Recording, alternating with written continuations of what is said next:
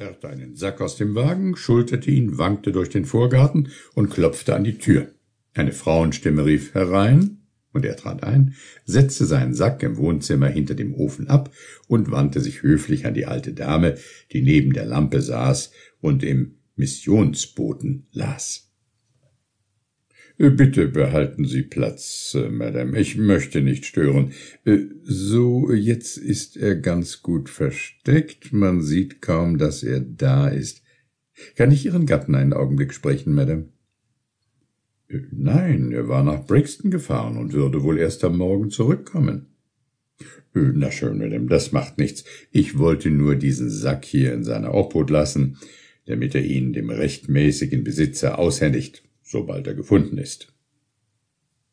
Ich bin fremd hier. Er kennt mich nicht. Ich bin heute nur auf der Durchreise, um etwas zu erledigen, das mir schon lange auf der Seele liegt. Mein Auftrag ist nun erfüllt und ich gehe, befriedigt und ein bisschen stolz. Und Sie werden mich nie wiedersehen. An dem Sack hängt ein Zettel, der alles weitere erklärt. Gute Nacht, Madame. Die alte Dame fürchtete sich vor dem geheimnisvollen, hochgewachsenen Fremden und war froh, dass er ging.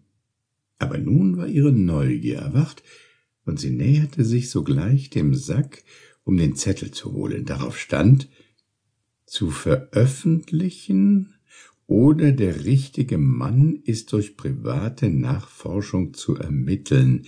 Beides führt zum Ziel. Dieser Sack enthält Goldmünzen im Gewicht von 160 Pfund, vier Unzen. Himmlischer Vater! Die Tür ist nicht abgeschlossen. Im ganzen Leibe zitternd stürzte Mrs. Richards zur Tür, verschloss sie, ließ die Rollvorhänge an den Fenstern herab. Dann stand sie bestürzt und besorgt da und fragte sich, was sie noch tun könne, um sich und das Geld wirksamer zu sichern. Sie lauschte eine Weile, ob Einbrecher zu hören seien, aber ihre Neugier übermannte sie und sie trat an die Lampe zurück, um den Zettel zu Ende zu lesen. Ich bin Ausländer und kehre nun für immer in meine Heimat zurück.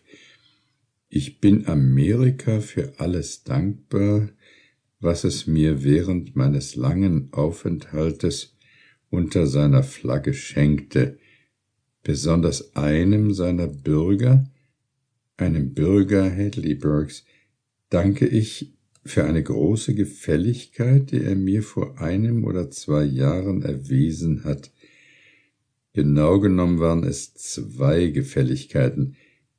Ich möchte das erklären. Ich war Spieler. Wohlgemerkt, ich war es. Und zwar ein ruinierter Spieler. Ich kam bei Nacht hungrig und ohne einen Penny in diese Stadt. Ich bat um Hilfe. Im Dunkeln. Bei Licht zu betteln schämte ich mich. Ich bat den Richtigen, er schenkte mir zwanzig Dollar.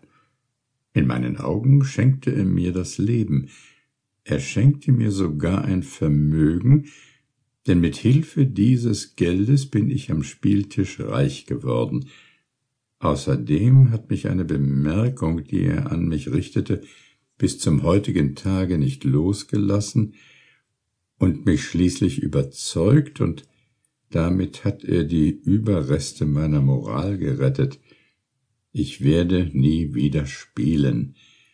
Ich habe zwar keine Ahnung, wer dieser Mann war, aber er soll gefunden werden und dieses Geld bekommen, um es fortzuschenken, fortzuwerfen oder zu behalten, ganz wie er will.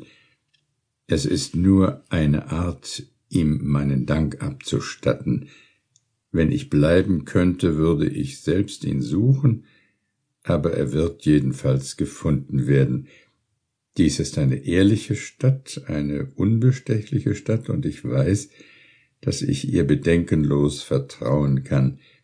Dieser Mann kann durch die Bemerkung identifiziert werden, die er an mich richtete, ich bin überzeugt, dass er sich noch an sie erinnert. Mein Plan sieht nun so aus, wenn Sie die Ermittlung lieber privat durchführen wollen, tun Sie es, geben Sie den Inhalt dieses Briefes jedem bekannt, der in Frage kommen könnte.